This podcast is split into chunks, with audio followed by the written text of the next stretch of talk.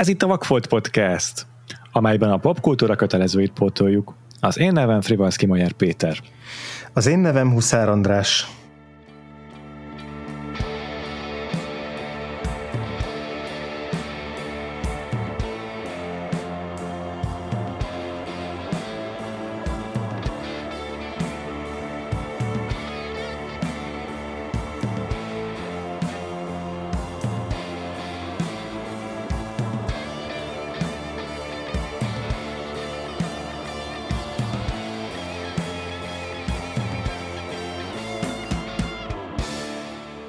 Folytatjuk a vendégévadunkat, ez már azt hiszem a 31. adás, és egész évben zajlani fog a dolog.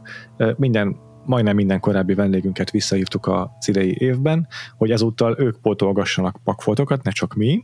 Úgyhogy a múlt héten itt volt velünk Moskát Anita író, és megnézte velünk a Personát Ingmar Bergmantól, amelyért cserébe hálául, úgymond visszahívtuk ezen a héten is, hogy megnézzünk vele az egyik kedvenc filmjét. Szia, Anita! Sziasztok! És áruld is el nekünk akkor, hogy ha esetleg valaki nem nézte volna meg az adás címét, félre letöltötte. Mi az a film, amit választottál, és miért?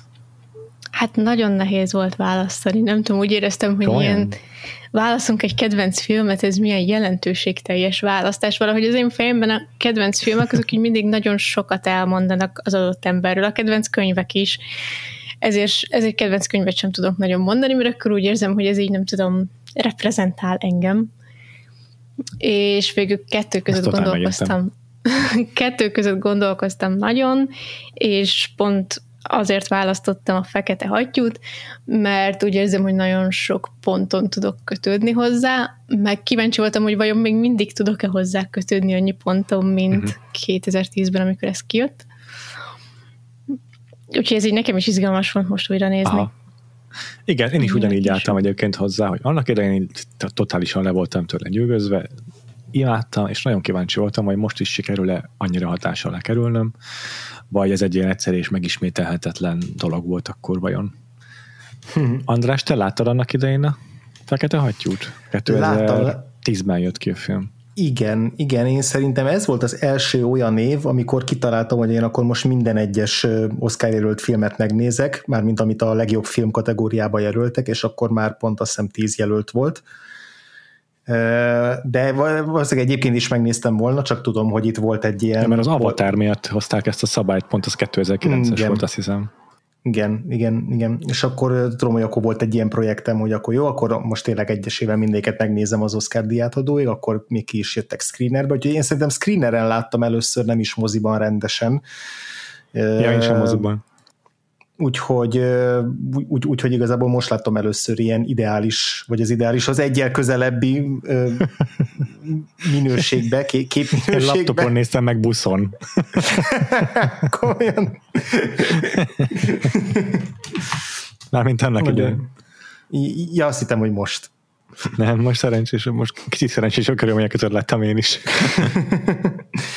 Szóval nekem is nagyon tetszett annak idején, most gyorsan visszakerestem, hogy akkor ilyen 8,5 pontot adtam rá 10-ből,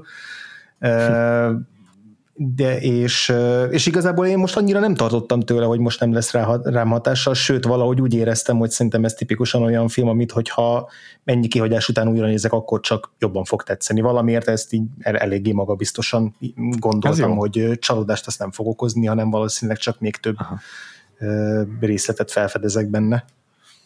Most megnéztem én is, hogy annak idején mennyit adtam rá, mert az IMDb-ről beimportáltam mind a Letterboxdomra, és 4,5 csillag, vagyis 9 pontot adtam rá, tehát nagyon közel az, amit te is. Egy picit még beszélgethetünk erről, érdekesnek tartottam ezt a témát, amit Anita mondtál, hogy így reprezentál bennünket, amit kedvencnek választunk, és ez sokszor egy nehéz szülés, egy ilyen igazi nehéz választás, mert nem annyira magától értetődő, sokszor nem ugrik be rögtön sokunknak, hogy nem tudjuk így egyből rávágni valamiről, hogy az a kedvencünk, hogyha megkérdezik. Én is iszonyatosan tudtam agonizálni ezeken időben. Ez vajon, nem tudom, ez csak a mi szorongásunk, vagy ez mindenki így van ezzel? András, neked is? Neked van egy ilyen de facto egyértelmű kedvenc filmed? Vagy könyved? Nem tudom, mindig... vagy bizonyos időnként így tudjátok, hogy imádok listákat állítani, és akkor így nem tudom, pár havonta eszemét, hogy jó, akkor valamilyen szempont szerint, vagy mert a Twitteren van valami kihívás, vagy csak random van egy délután, amikor nem akarok dolgozni, és valamit csinálom kell helyette, és akkor így elkezdem összeszedeketni, jó, akkor most próbáljuk meg, nem tudom, x szempont alapján leszűkíteni, hogy tényleg mik a legnagyobb kedvenceim, hogy tényleg mik azok, amik a leginkább jelképeznek engem, és mindig iszonyatosan nagy bajba vagyok. Általában van ilyen 4-5 cím, ami kapásból beugdik ilyenkor, de azok közül nem tudom, egyikre se tudnám azt mondani, hogy na, az a kedvencem. Úgyhogy emiatt ilyen nekem így valahogy azokat a filmeket szoktam ilyenkor mondani, amik így a legrégebb óta a kedvenceim. Tehát, hogy nagyon sokáig ez a hétmesterlövész volt, igen, és aztán az utóbbi, nem tudom, 4-5 valahány évben átvette a helyét az utolsó mohikán. És akkor azt mondom, hogy tényleg az, ami a legrégebb, nem is csak az, hogy a legrégebb óta a kedvencem, hanem a legrégebb óta ugyanolyan magasan van, mert mondjuk a hétmesterlövészt az picit már úgy, nem tudom, eluntam, vagy most már nem rezonál annyira, mint nem tudom, 10 évvel ezelőtt, vagy kamaszkoromban. És az utolsó mújikán meg még mindig nagyon-nagyon tud rezonálni, de közben meg valahogy azt nem érzem, hogy az mondjuk nem voltam a személyiségemről elárulna valamit, vagy így, nem is ez, hogy elárulna valamit, hanem hogy ahhoz kötném, ahhoz tudnám kapcsolni, ez más filmekre de igaz. De az ízlésedről azért elmond valamit, nem? Hát arról biztosan valószínűleg elmond, csak ilyenkor rögtön beindul az, hogy de hogy ez egy valamit mond el, és hogy az meg úgy érzem, hogy nem elég ahhoz, hogy... Tehát az meg túl szűk, mégiscsak, és akkor itt elkezdek így teljesen kisiklani ebből a kérdésből, szóval a válaszom az egész valószínűleg az, hogy nem, tehát nem tudok erre általában válaszolni, és ilyen hasonló, mostanihoz hasonló körülményes magyarázkodásba csúszok bele. Én nekem is az volt a processzem egyébként, hogy nem feltétlen az, hogy most akkor mi az igazi kedvenc filmem, mert akkor agonizálnék máig, hanem... melyik az a skatúja, amiben szívesen lakok. Tehát, rávágok egy filmcímet, vagy egy könyvcímet egy ilyen kérdésre, vagy albumot mondjuk a zenéről mondjuk szó, vagy előadóról, akkor melyik az a skatúja, amiben teljesen komfortosan érzem magam, mert tudom, hogy úgyis beskatújáz az alapján, aki kérdezte. Ez tök jó. És én nagyon boldogan elkönyveltetem magam mindenkivel, Star Wars rajongónak, meg Led Zeppelin rajongónak, és így nem kell ezen. Ennél többet nem kell másodnak agyalni azon, hogy vajon milyen vagyok. Fú, ezt nagyon átérzem. Amikor gondolkodtam azon, hogy mit válasszak, akkor pont ez volt a fejemben, hogy akkor így ez alapján fognak valamit gondolni rólam, és akkor mégsem választatom az Oroszlán királyt, mert akkor nem tudom, ilyen. Ez nagyon jó lett volna, ne hülyeskedj. Pedig az így a legrégebbi kedvencem, és egyébként a mai napig sírni tudok az Oroszlán királyon. És fura módon én pont fordítva választottam, mint András, hogy melyik az, amit kedvencnek mondok, de a legfrissebb közülük. És kicsit... Kicsit meg is ütött, hogy 2010-es, hogy már ennyire rég volt, hogy akkor az elmúlt 12 évben nem láttam olyan filmet, amiről azt mondanám, hogy fú, ez úgy igazán betalált, mert olyanokat láttam, amik zseniálisan vannak megcsinálva, és mondjuk, hogyha pontoznék, én nem szoktam pontozni, akkor simán rányomnék, mit tudom én, 9-es nagyon magas pontokat, akármit, tehát rengeteg nagyon jó filmet láttam, viszont nagyon kevés olyat, amit úgy érzem, hogy ilyen személyesen meg tud bökni, hogy utána folyamatosan kattogok rajta, hogy bennem maradnak mondatok, vagy úgy érzem, hogy így, nem tudom, ez a reprezentálás, amit tudok mondani, tehát hogy nagyon kevésszer érzem azt, hogy egy film úgy pont hozzám szólna. És amikor kedvencet választok, akkor így erre próbáltam törekedni. És engem ez nagyon frusztrális, amikor mondjuk főleg könyveknél, amikor azt mondják az olvasók, hogy nagyon tudtam azonosulni egy főszereplővel, vagy azt érzem, hogy mintha ezt így nekem írták volna, vagy rólam szólna, és én ezt nagyon-nagyon ritkán érzem könyveknél is, filmeknél is, és amikor meg véletlenül mégis, akkor az ilyen tök ritka pillanat. Basszus, az nekem is így van. Mindig irigylem azokat az embereket, akik egy könyvre így mondják, hogy az mennyire róluk, vagy nekik szól, vagy nem tudom, nekem sosem csinál. Abszolút, én is mindig irigylem őket. Egyébként így hogy álltak a Darren Aronofsky filmográfiával? Nincs olyan nagyon sok filmje, azért átlátható, meg így, hogy mondjam, feldolgozható mennyiségű filmet rendezett. Valami kimaradt esetleg, vagy mennyire komplett az élményetek? Elmondjam, miket rendezett? Gyorsan. Uh-huh. Hát ilyen rövid filmektől eltekintve a Pi volt az első nagy, 2000-ben. Aztán rögtön jött a igen, csak elnéztem, mert 98-as a Pi, és 2000-es volt a Requiem egy álomért. 2006-ig aztán hallgatott, és akkor készítette el a forrást, a The Fountain-t. Aztán jött a 2018-as, azt hiszem Pankrátor a magyar címe, a The Wrestlernek. Aztán 2010 volt a Fekete hajtyú, amiről most fogunk beszélni, és 2014 a Noé, majd utána 2017 az Anyám, a Mother, és azóta most várunk, hogy mi a következő. Nekem ebből, és tök durva, de szégyen szemre csak a Wrestler maradt ki. Én nem a Noé is, basszus. Úgy örültem, amikor leültem a Black Swan elé, hogy na, olyan kevés rendező van, akitől láttam a komplett filmográfiát, és úgy láttam fel, hogy basszus, van két film, amit nem láttam. Elfelejtettem őket. Szóval ti hogy álltok ezekkel? Én ugyanígy. Én pont ezt a kettőt nem láttam. A Pankrátort azt így, hát nem tudom, a Pankrációnak a világa az, ami így talán a legtávolabb áll tőlem, bár valahol még a Pankrátor meg a Fekete hattyú környékén, mint hogyha lett volna egy olyan nyilatkozat, hogy ezeket kicsit ilyen párfilmeknek képzelte el, hogy így vannak köztük ilyen párhuzamok, vagy hasonlóságok, vagy így a téma, amit feldolgoz, hogy emiatt így gondolkoztam, hogy esetleg majd megnézem. A Noét azt meg nem voltam hajlandó megnézni, amikor kijöttek róla a vélemények, úgy éreztem, hogy annál drágább az időm. Viszont az összes többi filmjét az Anyám kivételével azt nagyon-nagyon szerettem. Én még az Anyámmal is egész jól el vagyok, de teljesen megértem a vele kapcsolatos kritikákat, mert elég kiborító tud lenni a film.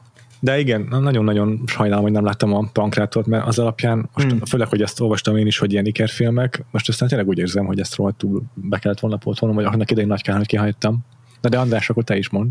Hát de nagyon régóta ott van a Watch Systemen a Pankrátor, és természetesen mostanáig sem néztem meg, tehát ez...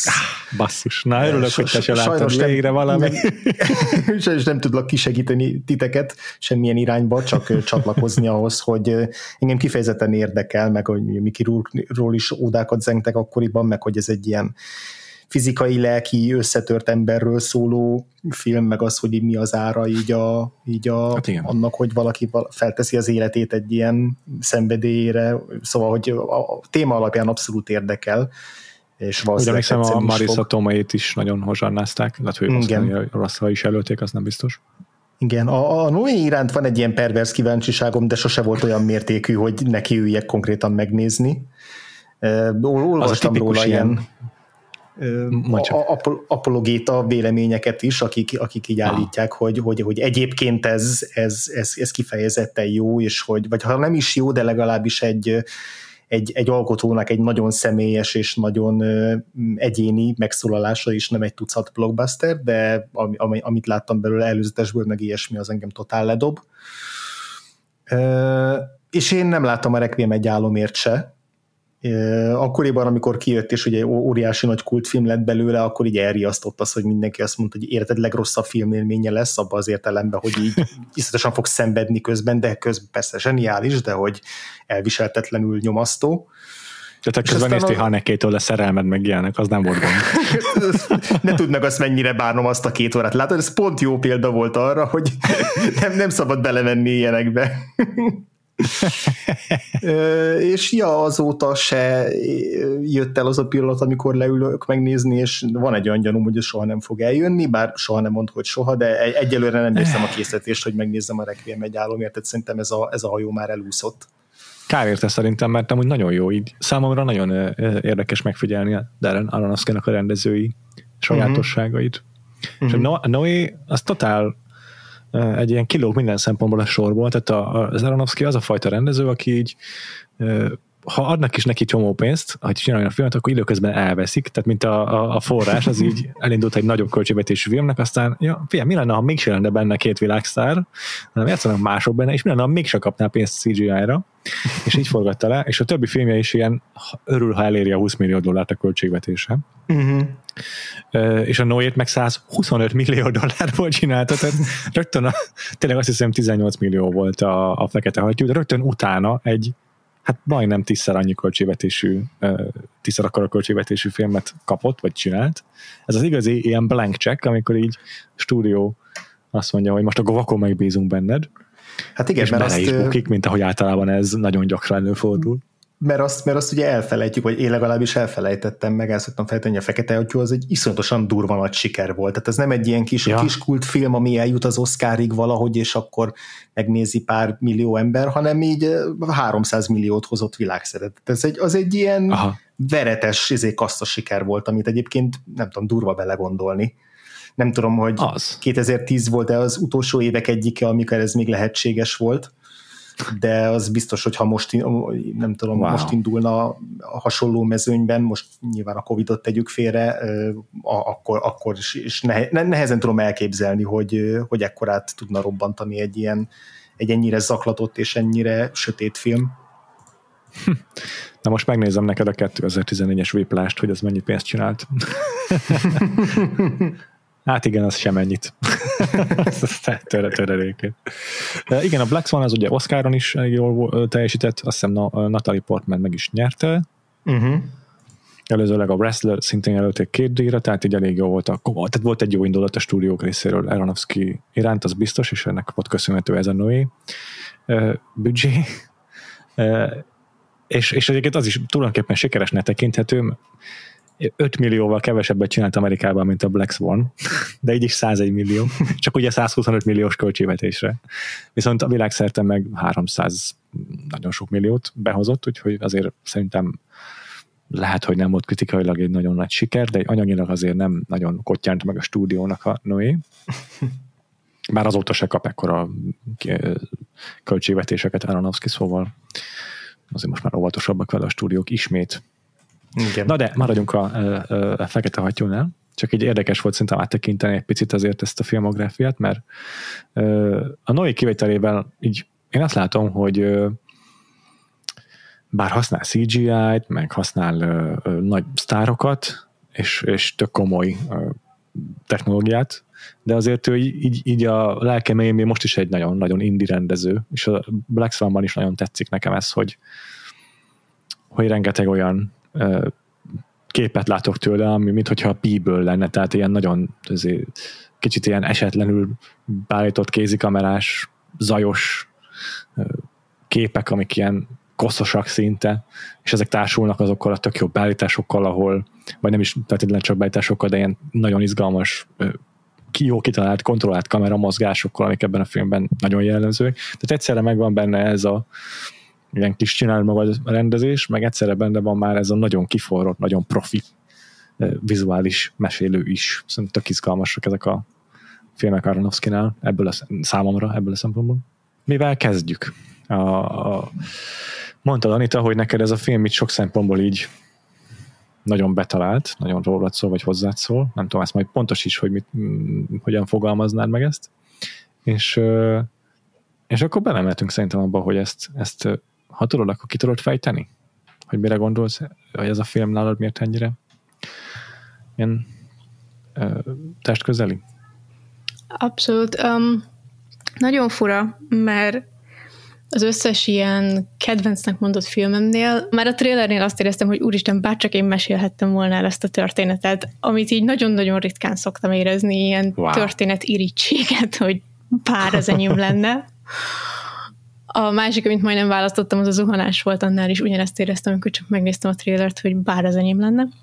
Uh-huh. És a Fekete Hattyúnál is nagyon emlékszem, amikor most nem néztem újra a trailert, úgyhogy lehet, hogy nem pontosan így van, de benne van az a jelenet, amikor kihúzza a fejlődő tollat így a lapockájának a bőréből, és én nagyon vörös szemmel mered rá, és így emlékszem, hogy akkor eldöntöttem, hogy úristen, ez a film így ilyen leszek. Ez az egész... Azért vicces, hogy a múltkor a légyről beszéltünk, az is ugyanilyen motivumokkal operál, ilyen testőről jellegű dolgokkal. Igen, valahogy ezek közel állnak hozzám így a... Kicsit body horror, meg kicsit pszichológiai, úgyhogy ez így rögtön éreztem, hogy az enyém lesz.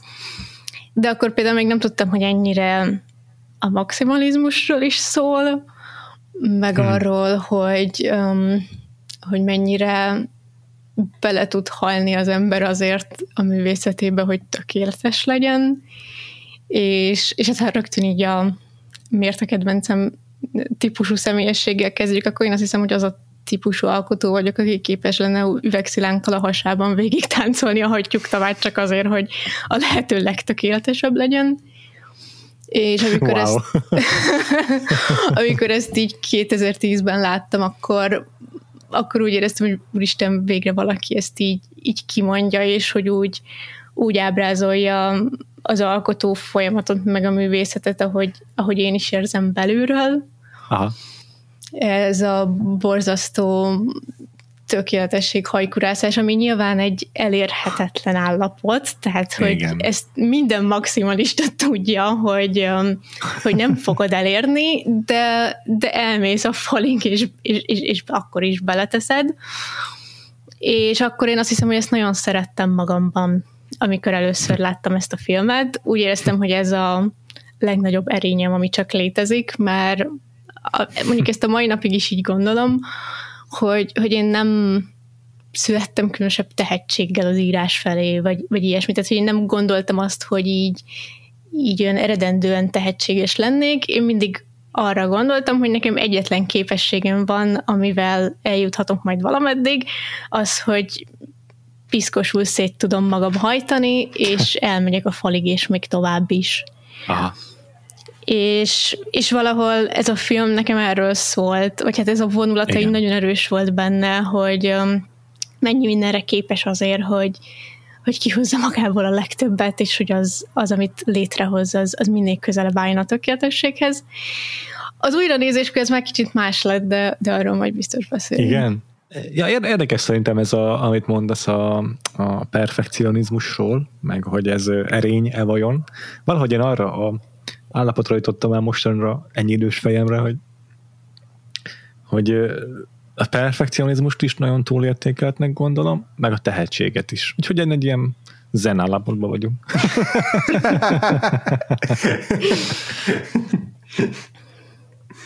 Hát most, hogy így újra néztem, nekem is nagyon másként csapódott le ez a perfekcionizmus téma benne, és igaz, hogy nekem így kb. Ez az egyik ilyen legnagyobb, nem is tudom, kihívásom magammal szemben, tehát, hogy járok terápiára, és például nagyon sokat foglalkozunk ezzel, hogy próbáljak a perfekcionizmusomból kicsit engedni, mert ez egy borzasztó állapot, tehát, hogy nem csak a alkotással függ össze, hanem aki perfekcionista, az perfekcionista, és ez a filmben is nagyon szépen átjön, hogy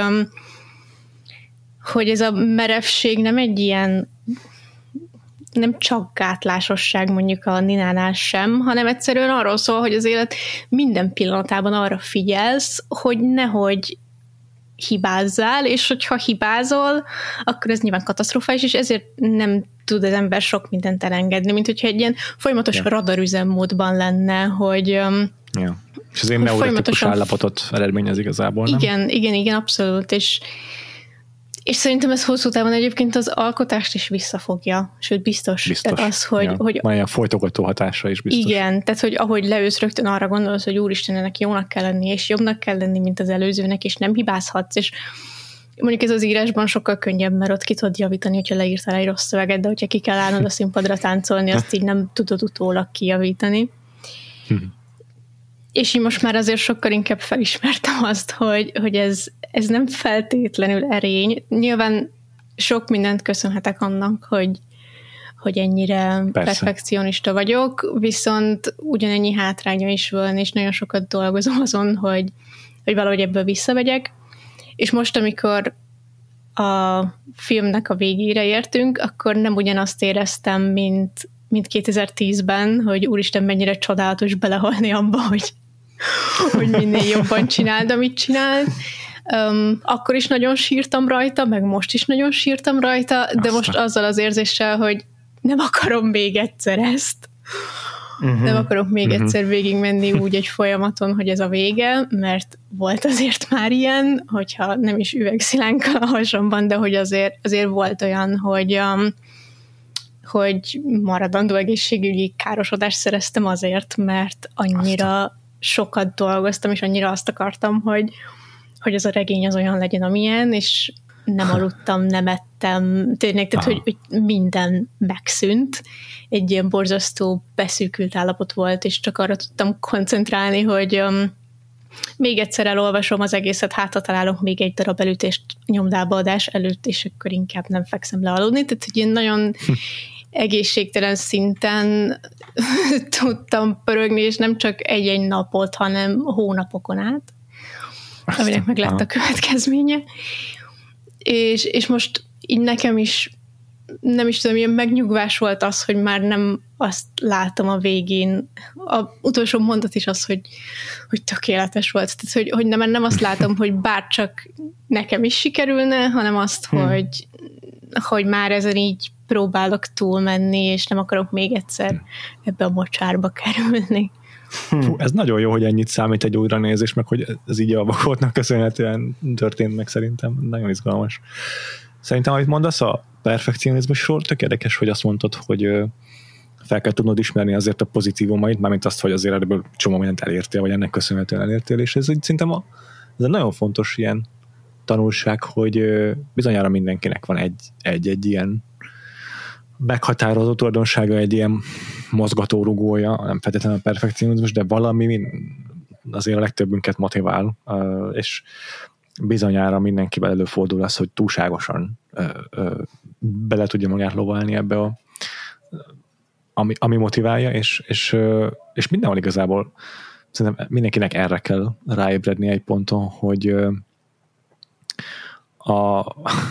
az, amit csinál, az egy pontig egészséges csupán, de addig viszont tényleg az erénye, meg az egy konstruktív, vagy hasznos és értékes tulajdonság az ő számára.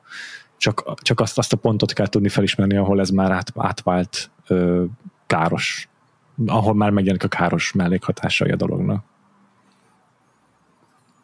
És ez a film szerintem a perfekcionizmus mellett még egy a művészettel nagyon szoros összefüggésben lévő ilyen motivációról, meg létállapotról beszél, az pedig a megszállottság szerintem.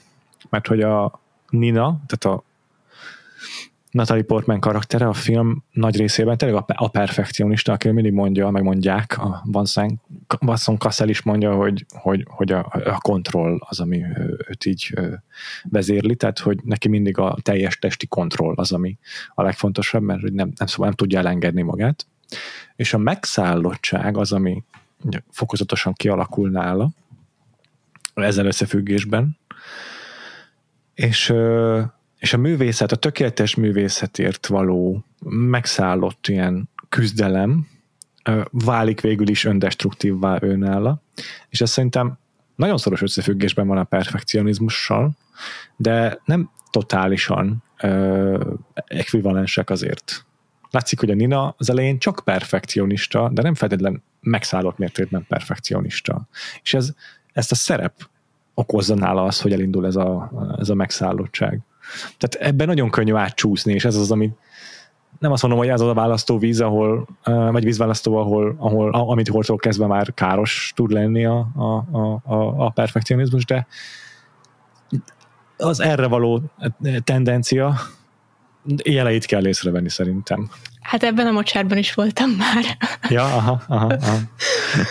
Szóval... Igen, azért most mondom, mert ez nekem is, ez sokkal inkább tudok ezzel azonosulni ma a megszállottság részével, hogy így egész éjjel dolgozok valami, mert meg akarom csinálni, nem feltétlenül perfekcionizmusból, csak hogy így, mert mindjárt kész vagyok, vagy akármi, mert meg akarom csinálni, látni akarom, hogy működik is. Nem feltétlenül azért, mert tökéletesen akarom azt csinálni, hanem nem mindig ez a motiváció, de ez az ilyen a flowból való kiszabadulás lehetetlensége is meg tudja lenni. Igen, ezt abszolút tudok hozzá kötődni. Nekem regényírásnak a második fele szokott egy ilyen instant flow lenni. Az első fele az nagyon sok szenvedés és útkeresés, de a második felén általában már nagyon tudom, hogy mit csinálok.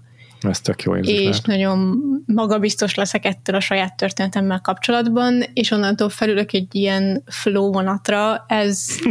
Ez is hozzájárul ahhoz, hogy ez a se lát, sehol üzemmód meg legyen, és tényleg, hogy elfelejtsek enni, vagy aludni, mert az hirtelen nem lesz fontos. És én is nagyon mélyen meg tudom élni azt, amit írok, tehát, hogy nagyon... mint ez a hattyúvá változás motivuma, ahogy végig vonul a filmen, én is nagyjából ugyanezt élem meg írás közben, és amikor vége, az egy ilyen, hát nem is tudom, hihetetlen kiüresedés. Tehát, hogy olyan, mint egy inga, egy ilyen nagyon intenzív, beszippantott állapot után a teljes nihil, hogy most mit kezdjek az életemmel, és ez ilyen nagyon gyakran használt mondat, hogy nem tudom, mit kezdjek az életemmel, de hogy ott tényleg ezt érzem, mert annyira, nem is tudom, egyé válok azzal a világgal, azokkal a szereplőkkel, néha felveszem a szófordulataikat, vagy a gesztusaikat, pedig hát nem létező emberek, és nem ülök mindig a szöveg fölött, és aztán amikor ebből kijövök, az ilyen, mint hogyha újra kéne építenem magam, így elveszítek valamit az identitásomból, ami valójában sosem volt az enyém, mert a történeté vagy a kitalált szereplőké. De utána mégis, nem tudom, tehát ez a ki vagyok én, és mit szoktam csinálni, amikor nem képzelt szereplők bőrében vagyok. Ez tényleg nagyon párhuzamba állítható tényleg azzal, amit a Nina él át ebben a filmben, azzal, hogy így a fekete hattyúval hogyan válik szinte egyenlővé a film során. Nagyon érdekes, amit mondasz, meg hogy így elveszíti az identitását folyamatosan. Ja, sőt, az identitás nagyon fontos része ennek a filmnek. Azért is mondtuk a múlt héten, hogy a personával mennyire rakonítható. Erről majd lehet egy külön pár percet szánnunk, de hogy tényleg folyamatosan így hangsúlyozza ez a film, így a sok-sok tükröződésen keresztül, meg ugye ott is ráadásul így játszik a nem tudom, trükkökkel, bizonyos trükkökkel az Aronofsky, hogy sugallja, hogy Nina identitásait kezd összetörni. És ez amit mondasz, ez nagyon hasonló ahhoz szerintem. Az jutott még erről eszembe, hogy az Aronofskynál főként a megszállottság aspektusa ennek az egésznek az, ami nagyon sokáig egy ilyen visszatérő motívum, vagy egy ilyen általában gyakran feldolgozott kérdés volt. Tehát a Pi is igazság szerint egy ilyen megszállott tudósról szól, egy matematikusról, és amit olvastam a Pankrátorról, az is igazából erről szól, és ott igazából a Mickey Rourke karakter nem perfekcionista, nem a tökéletes Pankrátor akar lenni, hanem csak egyszerűen azért él, hogy szórakoztasson meg, hogy tehát neki tényleg a pankrátorság az élete, és ez emészti fel a személyes kapcsolatait is. Tök érdekes ez is, így az Aronofsky életművel kapcsolatban szerintem, hogy milyen különböző aspektusokból tudja megvizsgálni ezt a perfekcionizmus, mert a Pi-ben nincs ilyen szó, hogy a családi életét teszi tönkre az ember, az egy tök majányos figura, aki csak saját magában okoz károkat. És aztán a Wrestlerben, a Pankrátorban van ez a családi vonal, és igazából ezt tovább gondolja egy picit a Black Swan-ban azzal, hogy behozza a perfekcionizmust is, ami átcsap ebbe a megszállottságba. De valahogy mintha mindig a felé tartana, hogy vagy arra felé terelgetni ezeket a történeteit, hogy ez hogyan emészti fel a főszereplőit. Tehát még a forrásban is ugye egy ilyen monomániás főszereplőt évszázadokon és létségokon keresztül próbál jóvá tenni valamit, és próbálja megmenteni a Rachel Weisz-t, és hogy a végén teljesen lemond már a nem tudom, saját életéről, meg az identitásáról ő is, meg az emberi mi voltáról, tehát ott ugye milyen transhumanizmus is bekerül a képbe. Emlékeim szerint már nagyon rég láttam utoljára, de hogy ott is van egy ilyen felemésztődés valaminek az oltárán. Feltételezem, hogy a Requiem egy álomért is hasonló, csak ott... az öndestrukciónak inkább az öndestrukció része van fókuszban, vagy a reflektorfényben. Igen, de hát az önpusztítás az itt is nagyon, nagyon hangsúlyos, tehát a fekete hattyúban is... ugyanúgy megvan a Noéban, meg ezt tágítja ki tényleg ilyen biblikus keretekre, hogy ott valaki. Simán lehet, hogy ott, az igaz. Ott megint csak feltételezés, de hogy ott van ez a monomániás ember, a Noé az egyetlen, aki elhiszi, hogy kap egy isteni küldetést, igen. Hogy mi fog történni, és azért bárkit, akár a saját családját, bárkit, ha feláldoz, és akkor ott meg gondolom, meg eljátszik azzal is, hogy ebben mondjuk Istennek milyen szerepe lehet, hogy ugye ő... Mindjárt ráveszel, hogy nézzem meg a Noé. Bár félek, hogy a némaság egyszer jobb ebben a témában. Igen, szóval, hogy mint hogyha mindig oda futna ki az Aronofsky, hogy ennek a megszállottságnak, perfekcionizmusnak, önpusztításnak, különböző aspektusainak mindig az a vége, hogy valaki felemésztődik benne. És akkor, mint hogyha azt vizsgálná, hogy tényleg mint ezt a határpontot, hogy meg lehet-e állni valahol, vagy meg lehet-e fékezni ezt a folyamatot. És az Anyámban is egy ilyen folyamat van, csak ott a főszereplő az így a környezetének lesz az áldozata, és ez a felemésztődés, ez nem egy saját megszállottságból ered, hanem mások megszállottságának lesz valaki az áldozata. Ez igaz. Igen. Szóval, mint hogyha úgy lépnek ki ebből ez egyenletből, hogy így átmegy az asztal másik oldalára.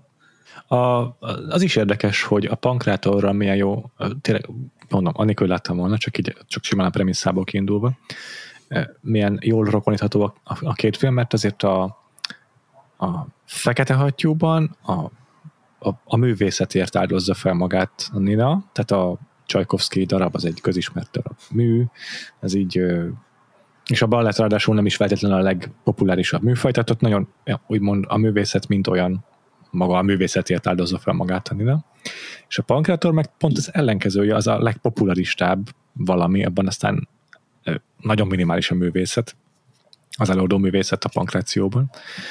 És a film, magának Aronofskynak a műfaja, meg pont ennek a kettőnek egy nagyon érdekes rokonítása, a házassága a pop artnak, meg a művészetnek, és nyilvánvalóan a művészek imádnak olyan témákról beszélni, amik számukra ilyen testhez állóak. És ebben a két filmben valószínűleg ezt a két részét is így különbontva megfogalmazza annak, hogy milyen lehet rendezőként megszállottan alkotni akár egy művészeti okból, vagy akár azért, hogy szórakoztasd a közönséget. És ezért is találnak be szerintem ezek a filmek ennyire, mert Aronofskynak is sokkal inkább valószínűleg, hogy is mondjam, közelebb áll hozzá maga az, hogy ezek a művészettel foglalkoznak, vagy a szórakoztatással foglalkoznak ezek a filmek. Bár az is igaz, hogy tényleg van két vallásos témájú filmje is, tehát, kettő. Úgyhogy nem tudom, mennyire keresztény ő, de érdekes, hogy ez is szintén legalább ennyire foglalkoztatja. Meg az is érdekes talán, hogy itt azért szerintem az a legkevésbé motiváló mondjuk a Nina számára, hogy ő a közönségre milyen hatással tud lenni, vagy hogyan tudja őket szórakoztatni. Tehát mondjuk van a végén a nagy... előadás közt néhány olyan pillanat, amikor így kinéz a közönségre, és látja őket, és figyel feléjük. Tehát nyilván ez is belejátszik valamennyire, de hogy ez szerintem sokkal inkább egy ilyen belső lélektani film ahhoz, hogy itt tényleg ebbe a koordinátorrendszerben szerintem egy picit kevésbé van jelen mondjuk az, hogy ő mint előadó mit nyújt a közönségének, sokkal fontosabb az, hogy ez a szerep számára mit nyújt, és ő hogyan tud átlényegülni egy szerepen keresztül, hogyan tud megfelelni mondjuk akár a koreográfusnak. Tehát, hogy picit ezt egy ilyen zártabb rendszernek érzem ebből a szempontból, hogy így kevésbé lépünk ki mondjuk a negyedik falon kívülre. A közönségből legfeljebb az édesanyjára fókuszál. Igen. De egyetértek teljesen, ez egy sokkal ilyen zártabb, egy internálisabb történet ez a Fekete hattyú. De egyébként is nagyon szeretik a filmesek ezt a narratívát, nem? Így egy csomó film eszembe jutott, nem csak konkrét a címek, hanem csak így maga az érzés, hogy mennyi filmet láttam már, ami arról szól, hogy a művészetért így megszállottan dolgozik egy alkotó, és így konkrétan fizikailag sérül, vagy maradandó testi sérüléseket szenved, vagy a végére akár bele is hal a tökéletesség oltárán a produkcióba. most így amíg csak eszembe jutottak a készülés közben, pont a Whiplash az utóbbi időből, de szerintem totál ide tartozik a vakfoltos filmjeink közül az Amadeus is, akkor az All That Jazz, amelyben a Roy Scheider karakter egy filmet vág meg, de olyan szinten, hogy belebetegszik, addig dolgozik rajta, hogy már rámegy az egészsége. Nem csak arról szól az All That Jazz, de azért szerintem jelentős része ez benne a van. Művészetért való öndestrukció. Igen, lehet, hogy próbálnak egy ilyen védett környezetben megpróbálkozni azzal, hogy így végigfutatják azt, hogy milyen lehet ez, reménykedve abban, hogy ez anélkül történik, hogy a valóságban is belebetegednének. Ez mondjuk nem mindig sikerült, tehát a Terry Gilliam karrierje elég jó példa arra, hogy néha maga a filmkészítés válik az önpusztítássá.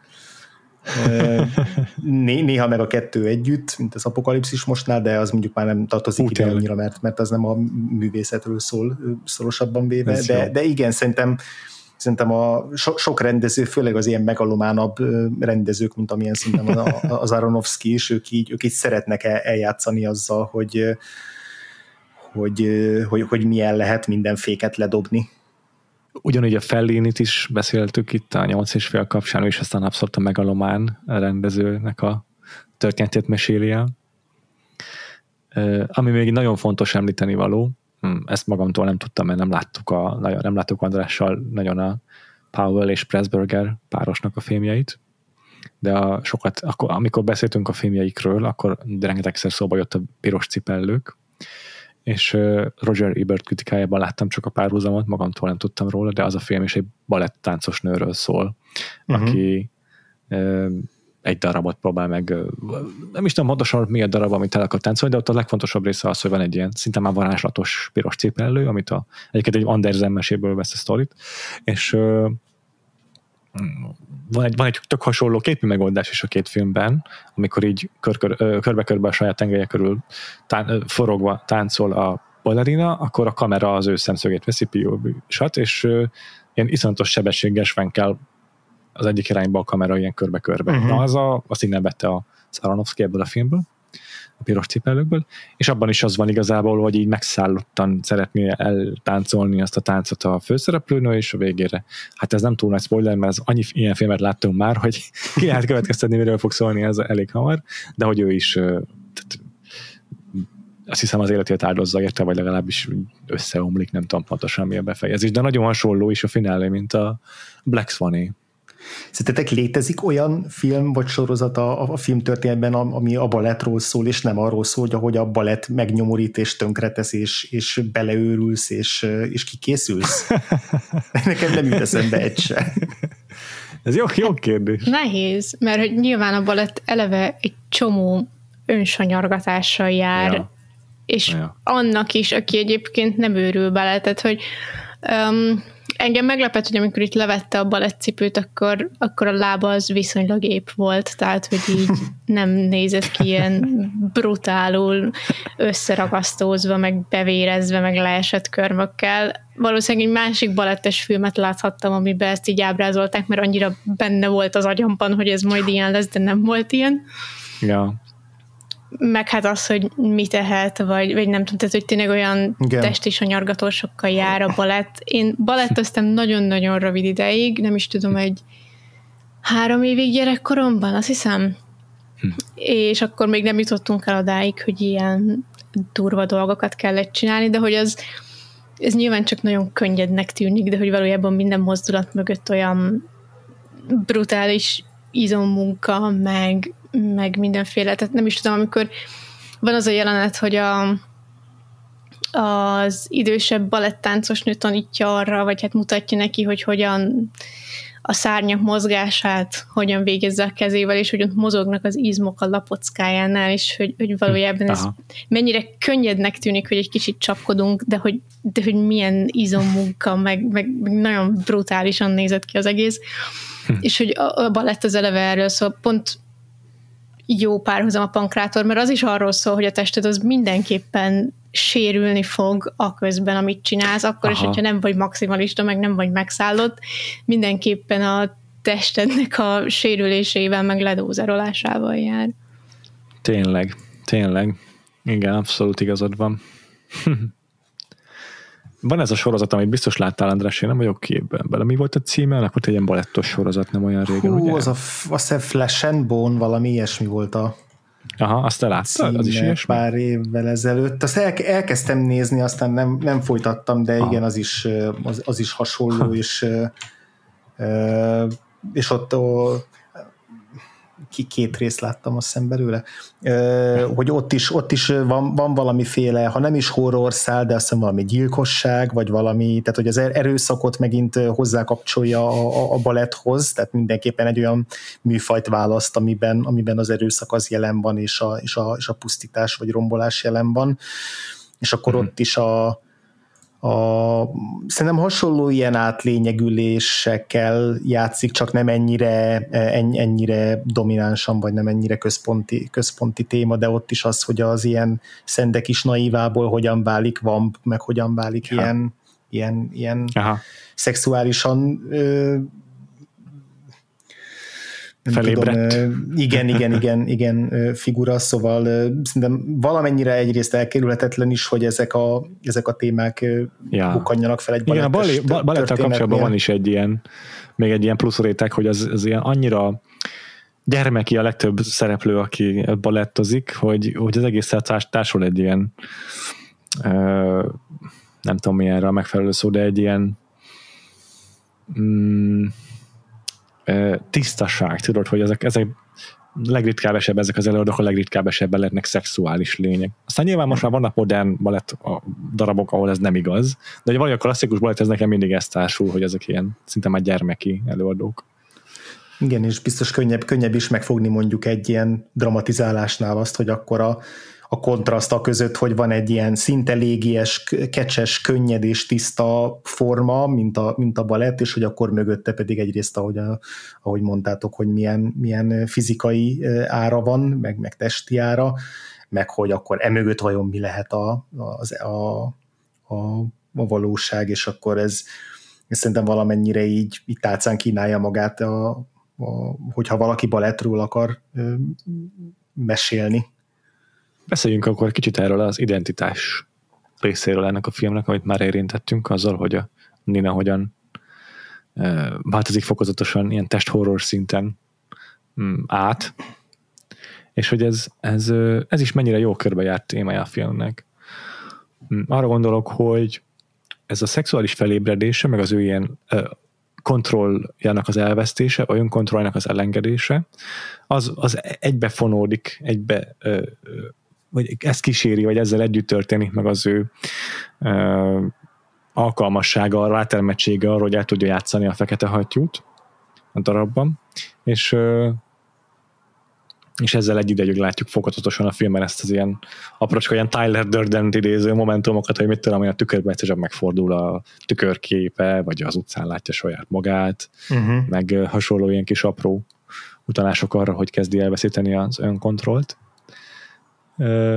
Szerintem ezeket nagyon ügyesen alkalmazza az Aronofsky. Jóval egyértelműbb ez a film azért, mint mondjuk a Persona, de azért akkor is ebben is van egy kicsi játék azzal, hogy mikor ki, éppen kicsoda. Nekem az utolsó fél óráról egyébként, ahol végleg...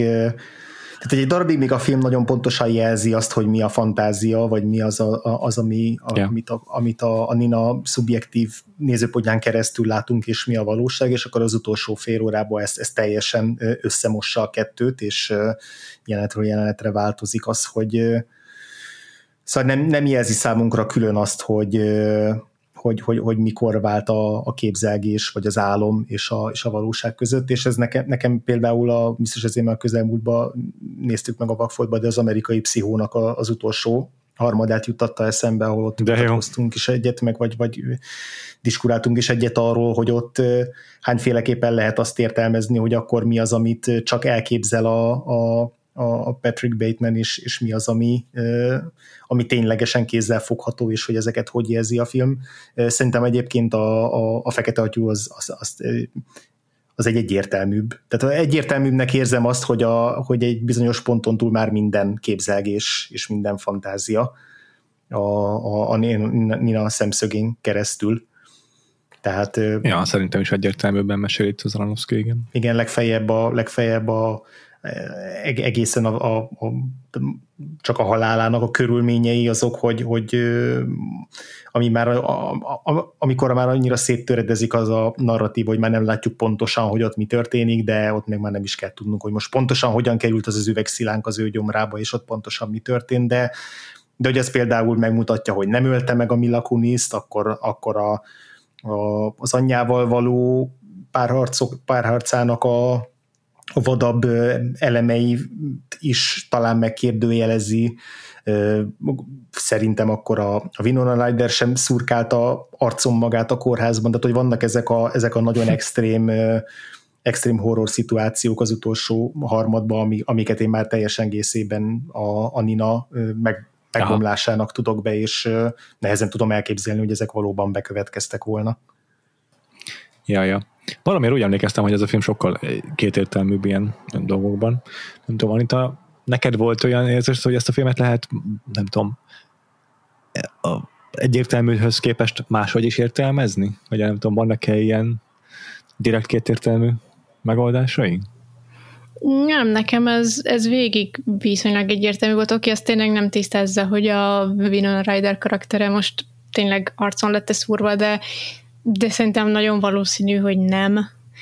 De az összes többit, hogy a Mila Kunis-szel mi a helyzet, azt mindig tisztázza, hogy nem ment fel hozzá éjszaka. Meg, ja, meg ki is mondják. Igen, tehát hogy ott például meglepődtem, hogy ezt ennyire egyértelműen kimondja. Én úgy emlékeztem, hogy egy picit azért jobban homályban hagyja ezeket a dolgokat, de szerintem ebből a szempontból nagyon nézőbarátan járt el Aronofsky.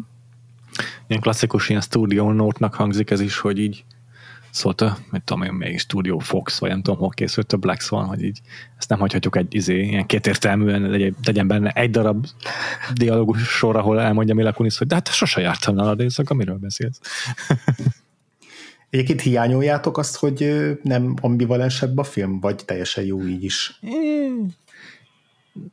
Kicsit satisfying az, hogy nem ambivalens, tehát így azért jó érzés úgy nézni a filmet, hogy te így rájössz, hogy egy-egy jelent, az csak vízió, és aztán tényleg kimondják, és ezzel megerősítik a film, azért szerintem ennek van egy ilyen kellemes önigazoló hatása. De persze izgalmasabb lenne szerintem, hogyha kicsit ambivalensebb lenne. Egy kicsit ambivalensebbnek én is el tudtam volna viselni, főleg így most újra nézve, de nyilván már más úgy, hogy tudjuk, hogy mire fut ki az egész. És... Ja. De tök izgalmas lett volna egy olyan interpretáció, vagy olyan vágás ebből a filmből, és tényleg nem is kéne újraforgatni semmit belőle, csak kicsit máshogy megvágni, ahol azt sem tudjuk, hogy Mila Kunis egyáltalán létezik-e. Létezhetne szerintem egy ilyen verzió. Amikor néztem most újra a filmet, akkor sokáig azt hittem egyébként, hogy nem lesz egyértelmű, hogy ő létezik, tehát hogy erre a részére nem emlékeztem, és amikor megjön a társulatba, az egész olyan furán van megcsinálva, mint hogyha csak így betoppanna az elmébe, meg az összes, az első felében az összes felbukkanása mindig akkor történik, amikor valami olyan krízis történik a Ninával, hogy így kicsit kimozdítja őt a komfortzónájából, vagy elkezd határokat átlépni, mint amikor nem is tudom, van az a jelenet a próbánál, amikor a Vincent Cassel elkezdi kicsit feszegetni a határait, és akkor is, amikor elmegy a lámpa, akkor utána hirtelen megjelenik a Mila Kunis karaktere. Vagy amikor az anyjával elkezd először komolyan veszekedni, és akkor csak úgy becsönget, hogy jaj, jöttem bocsánatot kérni, tehát az is olyan. Arra gondoltam, hogy ez nem lehet igazán egy élő ember, hanem mindig pont akkor bukkan fel, amikor így kicsit kimozdul a főszereplő, és hogy ő egy ilyen katalizátor funkciót tölt be, de aztán később úgy tűnik, mintha tényleg létezne, vagy hát így mások is hivatkoznak rá. Meg hát megkapja a tartalék szerepet, tehát hogy onnantól szerintem a film azért leteszi a garast, hogy ő egy létező szereplő. Én jobban szerettem volna, hogyha ez így nem történik meg. Hogyha ezt 2000-ben készül ez a film, akkor egész biztos, hogy az lett volna az egyik nagy fordulata végén, hogy Mila Kunis valójában nem létezik, mert akkor minden második filmnek ez volt a nagy fordulata. Ez így igaz. Tényleg úgy is indul a film, hogy a tömegközlekedésen megy a Nina, és csak ő ismerkedik meg, hát látja meg egész pontosan Lili volt a Mila Kunis karakternek a neve? Igen, azt hiszem. Igen. És hogy utána meg az ő érkezése után toppan be először oda a nem tudom, smink szobába, vagy az öltözőbe. Úgyhogy, ja, igen. És tényleg volt egy ilyen, olvasottam, vagy lehetett volna így olvasni, mint tényleg ahogyan a Tyler Durden bukkan fel a Fight Club-ba mondjuk. Tehát így nagyon hasonlóan is volt az egész szépen felépítve. Tök igazad van ebben. Kár érte, hogy egy picit ilyen direktebb lett a végére. Igen, de egyébként nekem ezzel együtt az a része viszont nagyon működik, hogy a végén ilyen, szinte ilyen könyörtelenül hozzáláncol minket a Ninához, és hogy minden ilyen információval akkor gazdagodunk, amikor ő is meghökkent. Tehát amikor már nem csak, hogy megölte a Lilit, hanem már a törülközővel is felitadgatta a vérfoltot, akkor kopogtat be hozzá, és akkor gratulál neki. És hogy nem csak arról van szó, hogy itt nem ölte meg, hanem hogy ez az egész ilyen megpróbálja őt kitúrni, ez mind az ő fejében létezik, és hogy az, hogy a film hogyan vált a között, hogy ő hogyan szemléli a környezetében lévő szereplőket, és hogy egyébként milyenek ezek a szereplők, az abban való ilyen fontos elbizonytalanítás, az szerintem tök jól működik, és az, hogy ebben az ilyen spirálban, amibe bekerül a Nina, ebben ennyire következetesen csak őt követjük végig, ez szerintem tök jól működik nekem, talán így ezért nincsen nagyobb hiányérzetem az ambivalenciával szemben, vagy az iránt. Mert ez meg amúgy nagyon hatásos, meg nagyon kimerítő ilyen nézőélmény. Van még egy ilyen nagyon érintőlegesen, de azért ezzel is foglalkozik a film egy olyan aspektusa, ez a paranoia. Remélem ez olyasmi, amivel egyikünknek sem sikerült azonosulnia, de azért főleg a tánctanárral kapcsolatban, ahogyan bánik mondjuk Winona Ryderrel, meg ugye sokszor előfordul, hogy úgy érzi Nina és rajta keresztül a néző, hogy valamilyen információt visszatart, vagy hazudik neki a Vincent Cassel, hogy ezzel kapcsolatban kialakul benne egy paranoia is, meg az édesanyjával is igazából, ugye van az olyan, amikor így az édesanyja által róla rajzolt képeken, akkor tömkelege így röhög rá, meg ilyenek. Azért van egy ilyen paranoiás része is ennek a megszállottságnak. Fú, nekem az olyan nagyon másról szólt, bár egyébként most így tökre értem, hogy így erről is szólhat. Nekem az sokkal inkább az volt, hogy az a kép nem tetszik neki, ahogy az anyja látja, mert nyilván az anyja lefesti. És hogy ez kicsit olyan, mint hogy az anyja gyereknek látja, meg az ő jó kislányának, meg nyilván az anyja az egész életét arra jelölte ki, hogy ő balerina legyen azért, mert ő nem tudott igazán befutni, és akkor egy ilyen, már a születése pillanatától fogva van egy olyan cél, aminek meg kell felelnie. Aha. És hogy az ellen tör ott ki a Nina, hogy ne olyan legyen, amilyennek az anyja látja, hanem lehessen olyan, amilyen lenni szeretne. De ez a paranoia is tök jó, mármint, hogy erre nem gondoltam. Aha. Végülis egy ilyen hasadt személyiséggel kapcsolatos történetben szerintem van helye ennek a paranoiának. Igazából sok tekintetben azt érintettük ezt is az amerikai pszichónál is szerintem. Itt is vannak ilyen apró elbizonytalanodásai a Patrick Batemannek, hogy akkor most elveszíti a kontrollt a valóság fölött, és nem tudja, mi az, ami megtörténik, mi az, amikor üldözi a rendőrség, meg ilyenek. Beszéltünk még így az alakításokról egy kicsit, ha gondoljátok. Tök jó sztárszereposztás van ennek a filmnek, és emlékeztem azért nagyjából, hogy azért ebben nem csak az a három név van, akire emlékeztem, de hogy így totál nem volt meg, hogy Winona Ryder milyen fontos szerepet játszott a filmben. Ki játsza az édesanyját a Ninának? Barbara Hershey. Barbara Hershey, tényleg. És akkor igen, a három főszereplő, akiket már sokat emlegettünk, a Vincent Cassel, Mila Kunis, Natalie Portman. Nagyon jó kis ilyen. Igazából ezen a ponton szerintem Winona Rydernek ez pont egy ilyen kicsit eltűnt a filmvászonról ebben az időben, és egy tök jó olyan visszatérési lehetőség, vagy visszatérési szerep volt, az én emlékeim szerint legalábbis.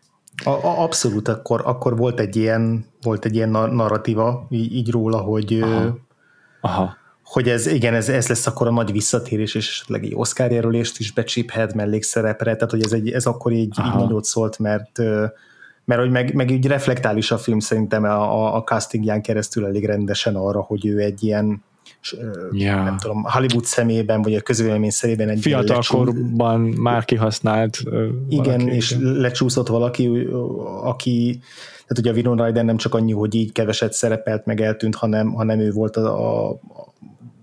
az a lopási ügye, vagy az a amikor ellopott valamit, talán ékszereket, vagy valami ruhát egy boltból, és akkor ott a fülön csípték, és azzal így gyakorlatilag így kiírta magát, meg így teljesen őt így elásták, mint egy ilyen köztörvényes bűnözőt, és így elsüllyesztették a karrierjét, és hogy megvolt ez a hasonló ilyen gödörbe taszított egykori üdvöske, aki ilyen exaltáltan visszatér, és megpróbál visszakapaszkodni, vagy így megőrült. Nyilván ez az utóbbi része, az már csak a karakterre igaz, és a Winona Ryderre nem, de hogy akkor emlékszem, hogy volt egy ilyen nagyon... szóval erre a castingra, meg erre a szerepre így mindenki nagyon odafigyelt, és így érdekes, hogy egyébként meg nem ez hozta el végül a Winona Ryder reneszánszát, hanem jóval később, vagy hát jó pár évvel később végül a Stranger Things, de hogy az biztos, hogy ez a film az úgy megágyazott neki, csak hogy akkor nagyon benne volt a levegőben az, hogy akkor most így megtörténik a nagy visszatérés, meg a nagy áttörés. És egyébként szerintem nagyon jó ebben a filmben, tehát nem egy nagyon nagy szerep, vagy nem egy sok jelenetes szerep, de igen. Szerintem nagyon erős nagyon erős benne. Szerintem is. Vincent Cassel igazából a legegyértelműbb castingja a filmnek szerintem. Nála szerintem ez tényleg ösztönösen jön, vagy így kisújból jön egy ilyen szerep. Teljesen, igen. Mégis valahogy úgy érzem, hogy nagyon el van találva. Tehát neki jól áll ez a kicsit képmutató, ilyen művészi eskedő, vagy nem tudom, ilyen orrát fennhordó alak, aki közben azért rettentően kontrolláló, meg rettentően szexuális és vonzó. Meg egyébként szerintem simán elhiszed neki, hogy ő egy balett sztár rendező és koreográfus. Ja. Tehát... Ja. Egy pillanatig se kérdőjelezed meg ezt a szereposztást, igen, abszolút igazad van. Igen.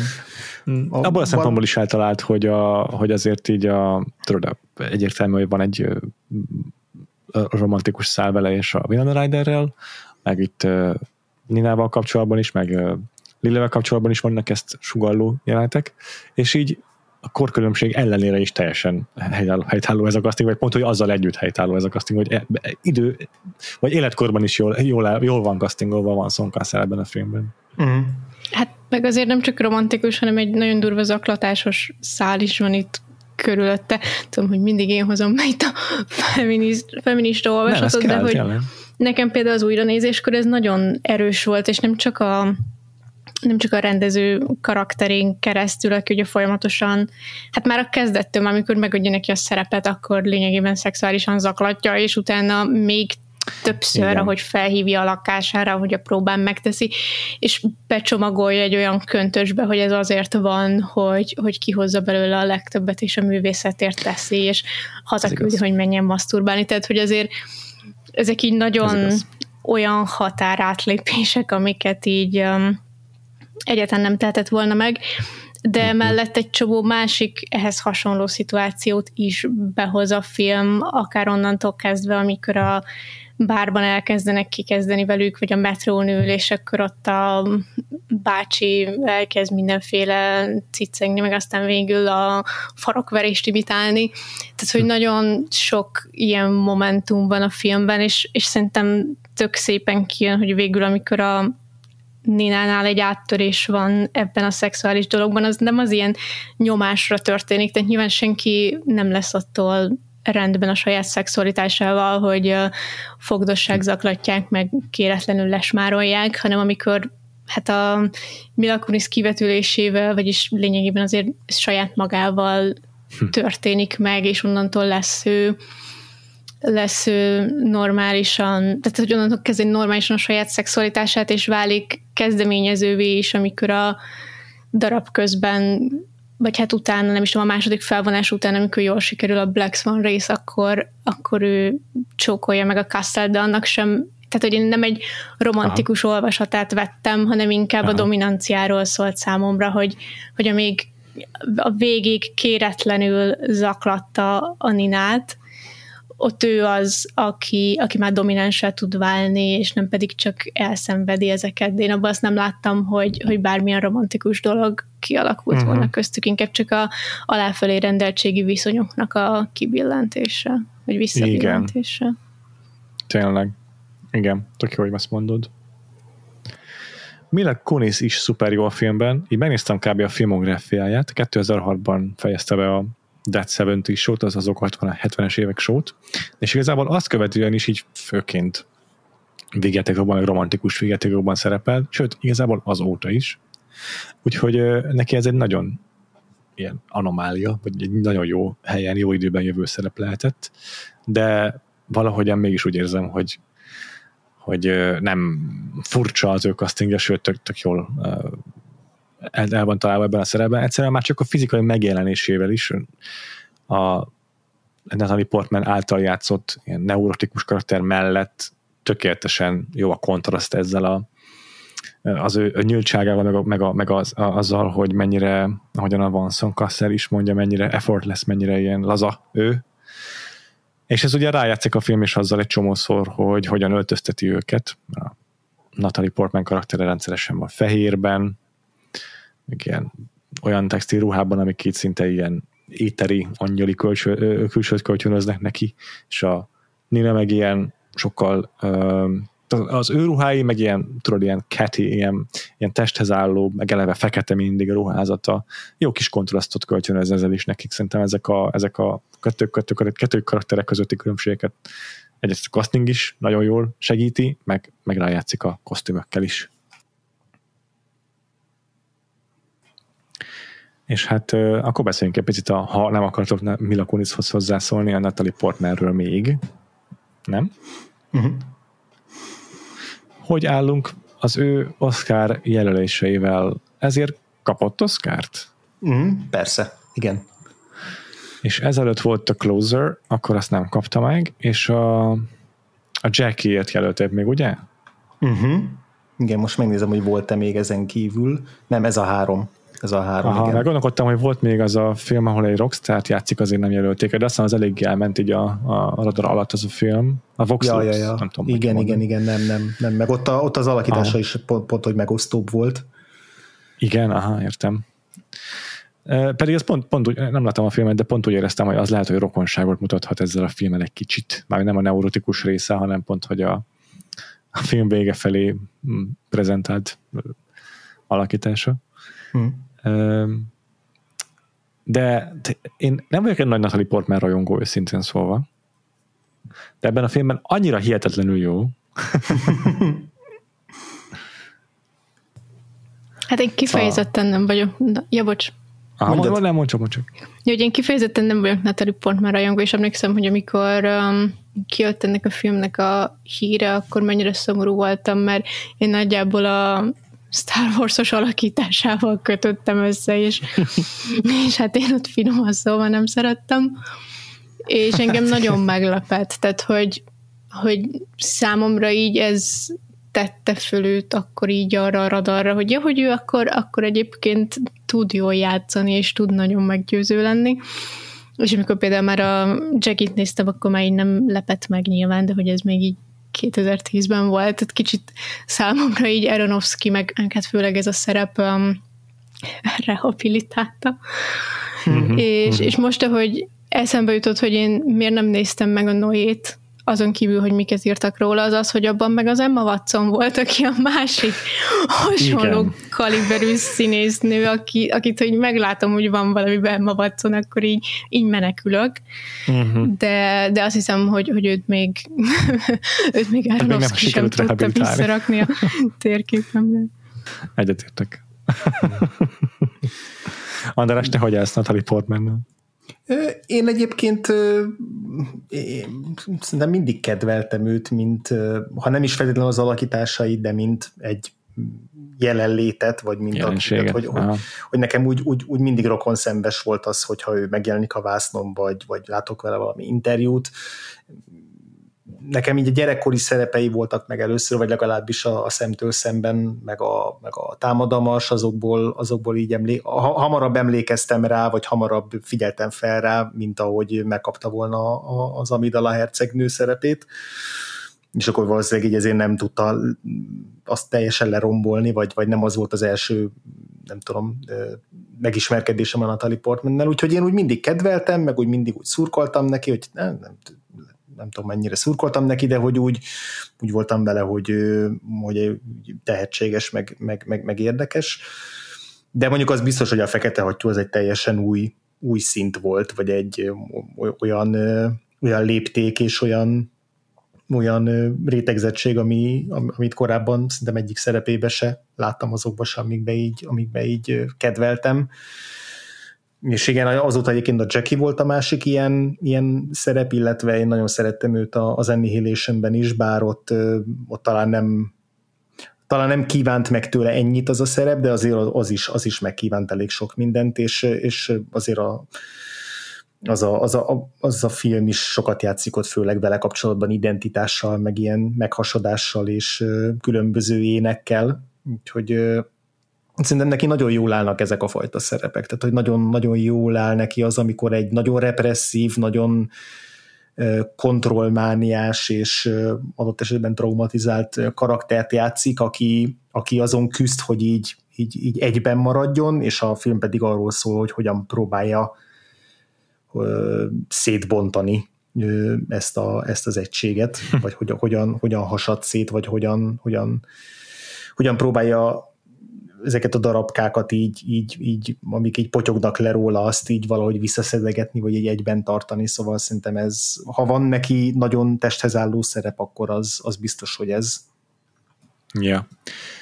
Megnéztem is, hogy 2010-es a Fekete Hattyú, 81-es Natalie Portman, szóval közel 30 éves volt ekkor, de ebben a filmben, főleg a film elején, így tényleg nagyon testhez álló neki, meg jól eladja azt a karaktert, akit az édesanyja szinte még nem hagy felnőni, nem hagy kitárulkozni, nem hagy gyakorlatilag így pubertálni se, tehát így megnézitek, hogy hálószobáját plusz állatokkal van tele az egész rózsaszín, meg így folyton azzal próbálja elaltatni, hogy bekapcsolja neki a kis ilyen zenedobozokat.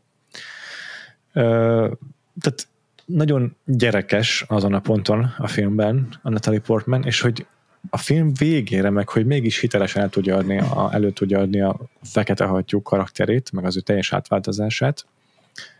Igazából maga azt a transformációt, amit a film mint egy ilyen kihívást állít a Nina elé, azt ő ténylegesen megcsinálja színészként.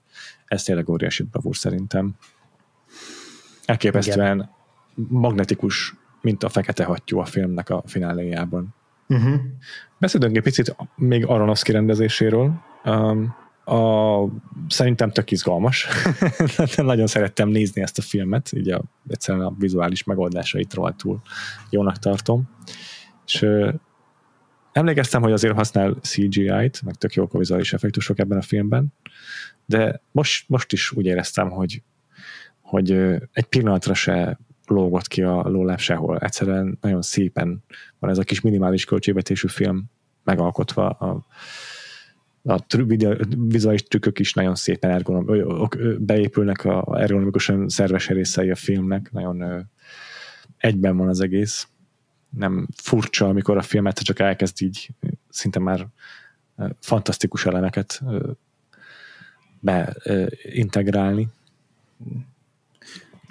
Ja, igazából gondolkodom, hogy mit tudok mondani róla, mert igazából annyira most ennél is azt éreztem, hogy olyan nem jó szó, hogy egyértelmű a film, de hogy úgy, tehát olyan nagyon direkt eszközökkel dolgozik, és ez tök jól áll neki. Tehát az, hogy tényleg így telehalmozza a filmet tükrökkel, hogy így véletlenül se tévesszem elől, hogy a tükröződés meg a tükörkép, az, meg a megduplázódás az milyen fontos motívum, de hogy nekem tetszik, hogy így nem egy tükröt rak a filmjébe, hanem tele van tükörrel mindenhol, meg tükröződő felülettel a filmje. meg igen az is, hogy az a kamera technika az ilyen koszosabb, zavarosabb kép, amit így még az adás elején említettél, Péter, az is tényleg szerintem én teljesen jól működik. Ja, igazából, tehát nincsenek én nagyon-nagyon megfejtéseim azzal kapcsolatban, hogy működik a filmnek a rendezése, meg a szimbolizmusa, mert szerintem tök ilyen direkt, meg ilyen nagyon-nagyon evidens, de hogy nem tudom, ez tetszik. Igen, nekem is. Mert egy annyira jól összerakott csomagban prezentálja ezt Aronofsky, hogy nem azt érzed, hogy azért direkt, mert alkalmatlan a rendező arra, hogy árnyaltan meséljen, hanem mert pontosan tudja, hogy ezt akarja elmondani, és ezt a vizuális történetmesélés minden eszközével alá is tudja támasztani. Tehát nem arról van szó, hogy ez az egyetlen, a verbális kommunikáció az egyetlen mondja arra, hogy átadjon információt, hanem pont, hogy minden a filmnyelv összes eszközével képes elmesélni egyébként nagyon egyértelmű szimbólumait, meg egyértelmű motivumait, de mivel tényleg mindent kihasznál erre, ezért tudjuk, hogy nem azért csinálja ezt, mert hogy ezzel támogatja meg az egyébként, mit tudom én, hiányos képességeit a film készítés bizonyos terén. 16 mm-re forgott a film, tehát viszonylag kis kamerákkal, meg kis felbontású negatívra vették fel, úgyhogy azért ilyen szemcsés nagyon sokszor a kép, és mindezek mellett, ez tök jó tesztére mondom, ettől lesz egy ilyen nagyon indie feelingje az egész filmnek, főleg mondom, amikor kicsit kézikamerázik. De ezek mellett meg azért rengeteg nagyon szép beállítást használ, meg főleg magukat a koreográfiákat, azokat azért eléggé kimunkáltan veszi fel Aronofsky. Ez is egy tök jó kettőség szinte ebben a filmben, hogy így meg tudja csinálni azt, hogy a Requiem egy államétra jellemző ilyen totál mocskos, tapadós képi világot is tudja alkalmazni, amikor arra van szükség, meg ezt a gyönyörű balettra jellemző, és azt megérdemlő, vagy a balettot megillető tökéletes kompozíciókat egyaránt tudja alkalmazni szükség esetén. Lehet, hogy itt többféle kamerát, úgy látom, többféle kamerát használt, mert a celluloid szalagos 16 mm-esek mellett, ha jól látom, akkor dolgozott sima ajzékkal, digitális fényképezőgépekkel, amiket kameraként használt. Tök érdekes. Akkor még annyira nem voltak elterjedve ezek a szuper jó digitális kamerák, amik ma. Nyilván voltak már, csak nem ezen a költségvetéssel voltak elérhetőek. És akkor ilyen kereskedelmi forgalomban lévő fényképezőgépeket használ digitális kamerának. Tök érdekes. Nekem azt tűnt fel, hogy ez nem csak az, hogy mondjuk a próbákon nagyon sokszor próbákon is vágás nélkül veszi fel a táncjeleneteket, tehát azokat, amikor azt mondja neki a Vincent Cassel, hogy na akkor újra táncold el ezt a dolgot, és akkor végig így, ne, ugye mozog vele együtt a kamera, de hogy egyszer sem vág közben, és egy nagyon hosszú koreográfia részleteket gyakorolnak el újra meg újra, és hogy az újra meg újra gyakorlások között se nagyon vág, tehát hogy tényleg így végig szinte egyben mutatja meg ezeket a jeleneteket, hogy ez nem csak azt szolgálja, hogy így tényleg akkor látszon, hogy a Natalie Portman az maga táncol a jelenetekben, meg nem csak az eleganciát, hanem nekem ez egy nagyon klausztrofób is lett, vagy legalábbis ilyen Ez egy plusz ilyen tudata, most már tudatosabb, de ugye amikor először néztem, valószínűleg nem ennyire tudatos ilyen feszültségforrás, hogy így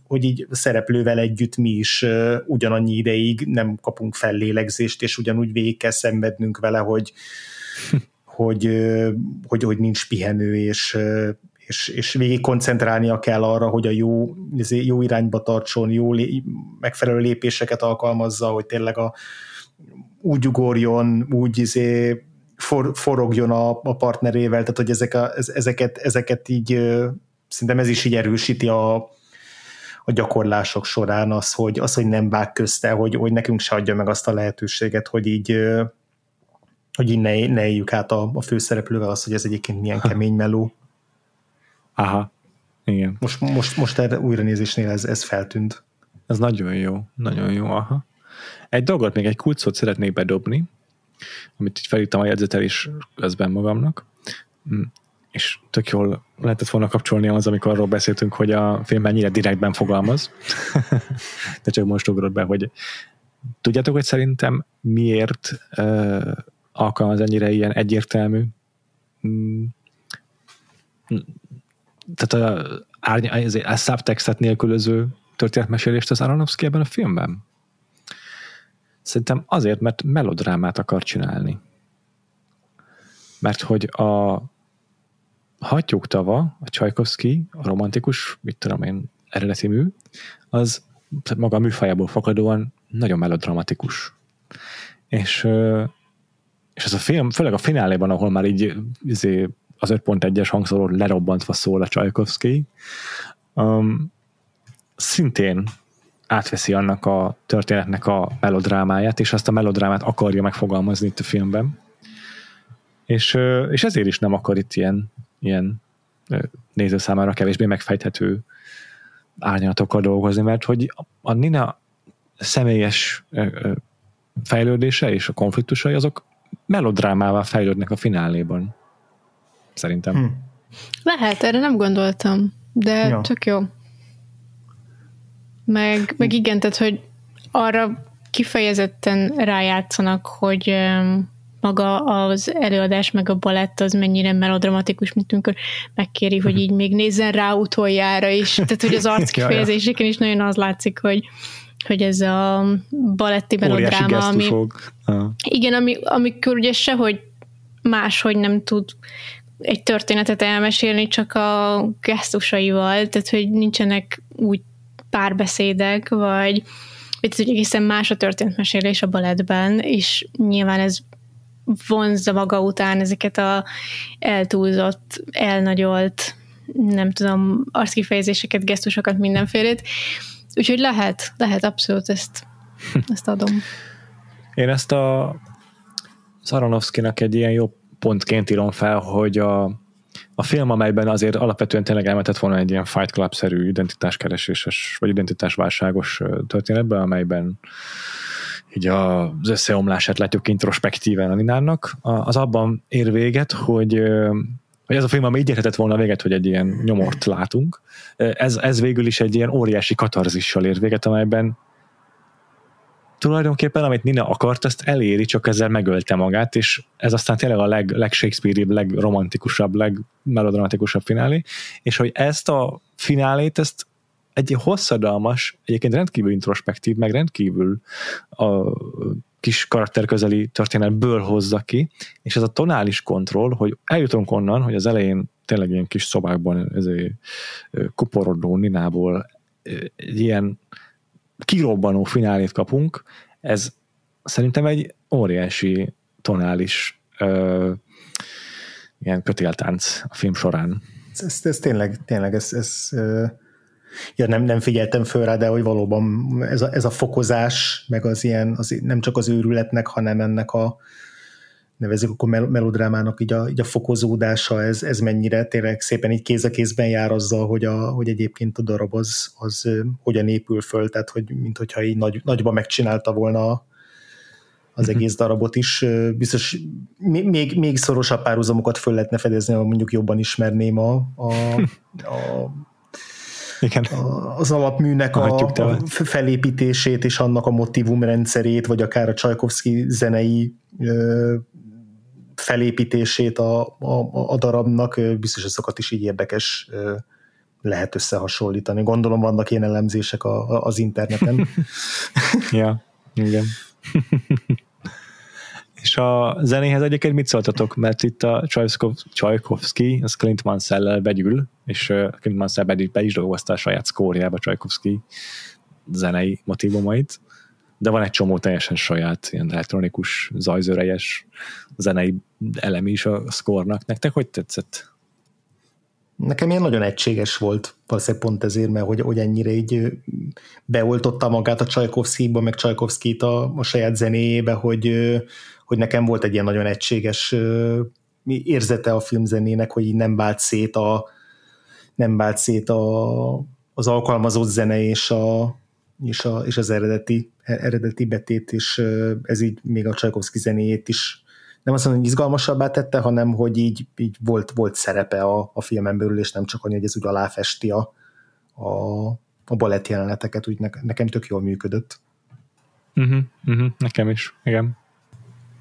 Én is szerettem, mondjuk én a többi együttműködését is szerettem a Clint Mansell-lel. Az biztos, hogy a Forrás is ő volt, meg a Requiem-i államér is. Igen, és tudom, hogy azonnak mindkettőnek olyan zenéje volt, amit utána külön is tök sokszor meghallgattam, mert nagyon sokat hozzáadnak a hangulathoz, és itt meg érdekes volt az, hogy hogyan tudja ezt így a Csajkovszkijnak azért mégiscsak valahol alárendelni, tehát hogy nem egy ilyen, nem tudom, nem annyira markáns, mint mondjuk a Requiem egy álomérnál, ahol volt tere, és itt meg mennyivel szebben tud harmonizálni a hattyúk tavában.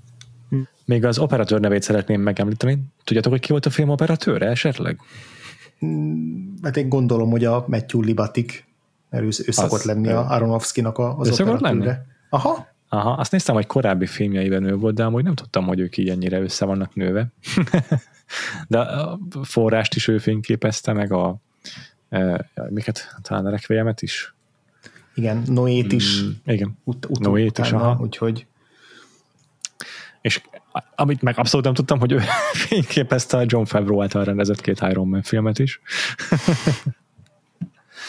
De ő neki neki egész jól sikerült a váltás, vagy ugye nem egyértelmű váltás, nem vízválasztóként, de ő szeret digitálisra is forgatni, meg celluloiddal is, és digitálisra forgatott filmjei is teljesen korrektek. Nem minden operatőrnek megy ez a váltás. De neki tényleg tök jól szokott állni a filmjeiben a szemcsés képi világ, amit a celluloidhoz kötünk általában, tehát az Aronofsky filmeken kívül az Iron Man-nek is tök jött, tehát hogy volt egy ilyen textúrája, és nem csak a csillogó CGI dolgokat láttuk abban a filmben. Én nagyon bírom egyébként őt, mint operatőrt, de csak meg akartam tanítani, hogy ezt nekem én nem emlékeztem, hogy ő az Aronofskyval ilyen sokat dolgozott együtt. Hát igazából, ha jól látom, akkor egyedül a Pankrátor volt, ami, ahol nem együtt dolgoztak. Ja, ott összevesztek. Igen? Aztán kibékültek. Igen. Nem emlékszem min, de azt hiszem a Black Swan-on. Erről egyszer olvastam. És akkor nagyon megbánta, hogy összevesztek, és azt hiszem, hogy akkor az Aronofsky így visszafogadta? Nem tudom pontosan. Igen. Hát inkább az Aronofsky volt szerintem ott a seggfejjel alatt, azért vannak ilyen sztorik, hogy ő azért eléggé kiborítólag tud lenni.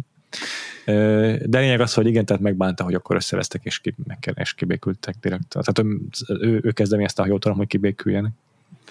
Igen, hát a Matthew Libatique-nak meg most sokat követelt, meg ilyen szokásos ilyen rendezői agymenései voltak, és akkor összekaptak egy picit.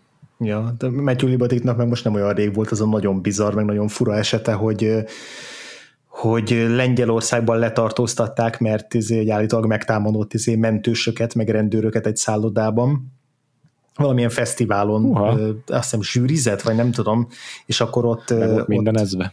Ott volt valamilyen probléma, és akkor igen, elvileg ez lett volna a könnyű magyarázat, de hogy ő meg azt állítja, hogy ő inni ivott, de egyébként a tudtán kívül és az akaratán kívül drogozták be, és egyáltalán nem emlékszik erre az incidensre.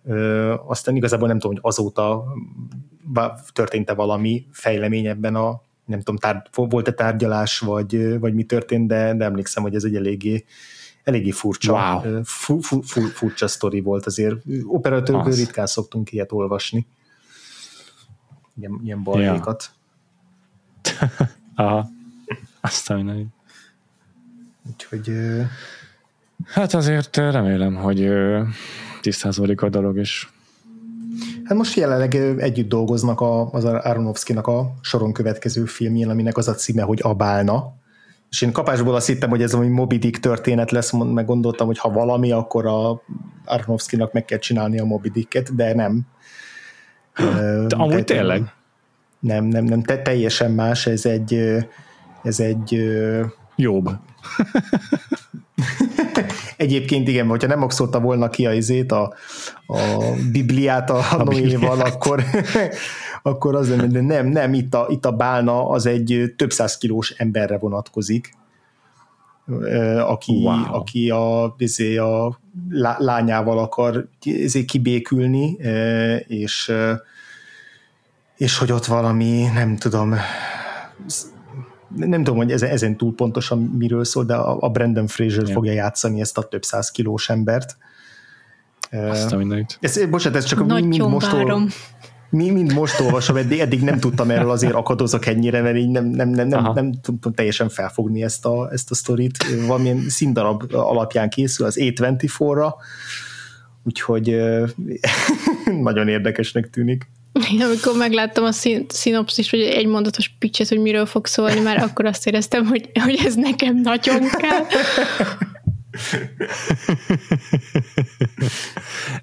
Beleillik a sormintába azért Aronofskynál még ez is. Igen, én is látom, hogy hogyan fog beilleszkedni az életműbe. Nagyon jó. Jó van. Én örülök ennek. Örülök, hogy Aronofsky ilyen úgymond kiszámítható rendező azért, hogy neki megvannak ugye a saját témái, ezt így akárhányszor meg tudja csinálni filmként, és én akárhányszor ott leszek a mozi pénztáraknál, azt hiszem. És hogyha Matthew Libatique-el összeveszett a wrestler erejéig, akkor úgy tűnik valami ott bennem is eltörhetett, mert azt a filmet ezért kihagytam én is, de ha kibékül Libatique-on, akkor én is bepótolom a wrestlert. Jó van, maradt még bennetek egyébként bármi így a Fekete Hattyúval kapcsolatban?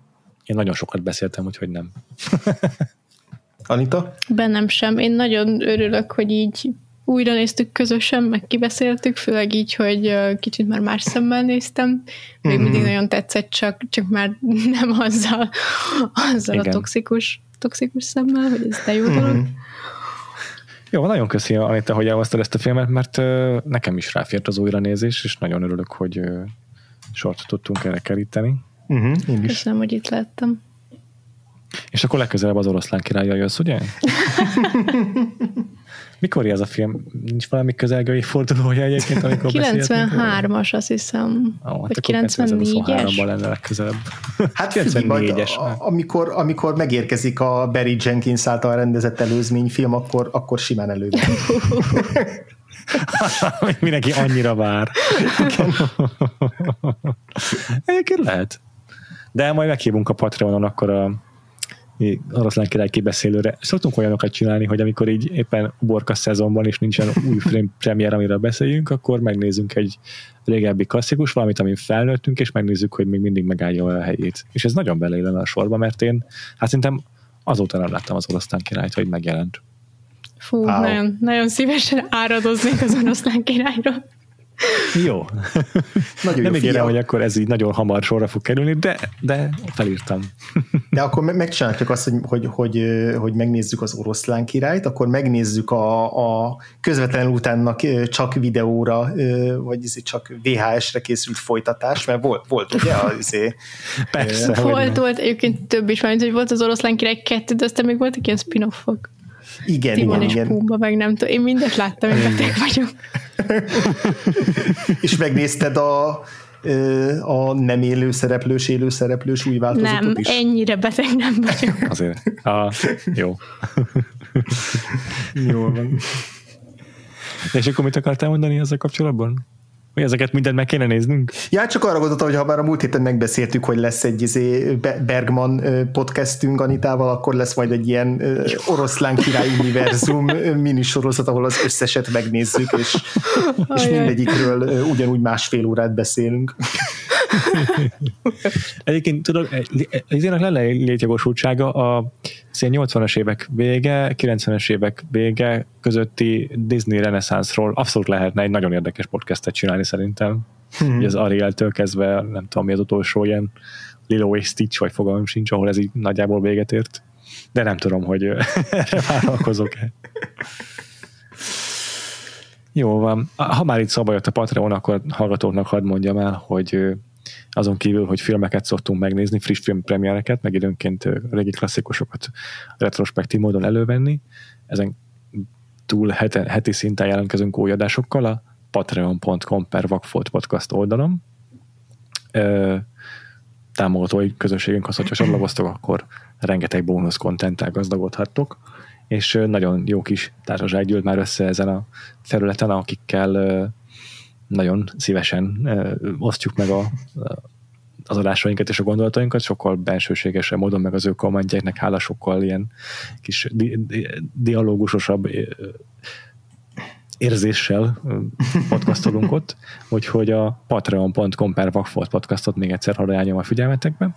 Ezen kívül pedig a Facebookon is csatlakozhattok a kis hallgatói csoportunkhoz, közösségünkhöz, ahol szintén nagyon jó beszélgetések szoktak kialakulni, tényleg napi vagy heti szinten. A Facebook keresőjébe írjátok be, hogy Vakfolt Podcast társalgó, és csatlakozzatok ott is hozzánk. És akkor az adásunk végén, akkor Anita, mondd el nekünk, hogy téged hol lehet követni a neten, és hol érdemes utánad keresgélni. Nekem is van Facebook oldalam, meg Instagramom, meg hát üvegszilánkkal a hasamban könyveket írok, úgyhogy ha szeretnétek tudni, hogy a toxikus perfekcionizmus mihez vezet, akkor ezeket tudjátok elolvasni. András, akkor téged hol tudnak követni a hallgatóink? A legegyszerűbb, hogyha a Twitteren megkeresik, a Gains alsóvonás néven szereplő fiókot. Téged, Péter?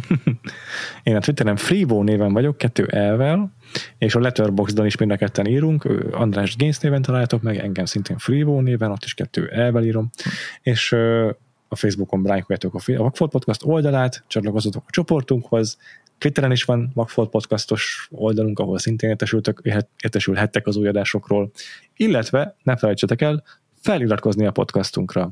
Ha valamilyen podcast appot használtok, akkor abban Google-on is fenn vagyunk, Apple-on is fenn vagyunk, Spotify-on is fenn vagyunk, és a YouTube-ból is tudtok bennünket hallgatni. Ha már esetleg most is ott vagytok, akkor nyomjátok meg a feliratkozás gombot, meg a kis csengettyűt mellette, tudjátok a szabályokat, hogy ne maradjatok le a következő adásunkról. És akkor jövő héten jövünk vagy egy újabb vendéggel, vagy egy külön kiadással, ez attól függ, hogy hogyan sikerül felvennünk a következő adást, de a hónapban tervezünk egy újabb ilyen adást szánni igazából a idén márciusban megszervezett, megcsinált ilyen March Madness-ünknek, amelyben a legígéretesebb fiatal színészeket versenyeztettük meg, és a döntőbe 2 fiatal színésznő kerül be, Anya Taylor-Joy, valamint Florence Pugh. Florence Pugh-val foglalkoztunk valamikor márciusban, viszont Anya Taylor-Joy csupán egyetlen szavazattal maradt el a győzelemtől, úgyhogy úgy gondoltuk, hogy némi késéssel ugyan, de azért ő is megérdemel egy adást, pláne, hogy nem sokára érkezik az új filmje, úgyhogy beszélni fogunk egy Anya Taylor-Joy filmről is, nem maradjanak azok se üres kézzel, akik gyakorlatilag majdnem a hallgatók 50%-a, akik Anya Taylor-Joyra szavaztak, és ezen kívül pedig a hónapban jövünk még a soron következő vendégünkkel, aki Madarász Isti lesz, és egy nagyon-nagyon fajsúlyos hiányosságot fog velünk pótolni, ez pedig a 7 szamuráj lesz. Úgyhogy kövessétek tovább a Vakfolt Podcastot, és a Patreonunkat is nézzétek meg, és akkor jövő héten jövünk egy újabb adással. Addig is, sziasztok! Sziasztok!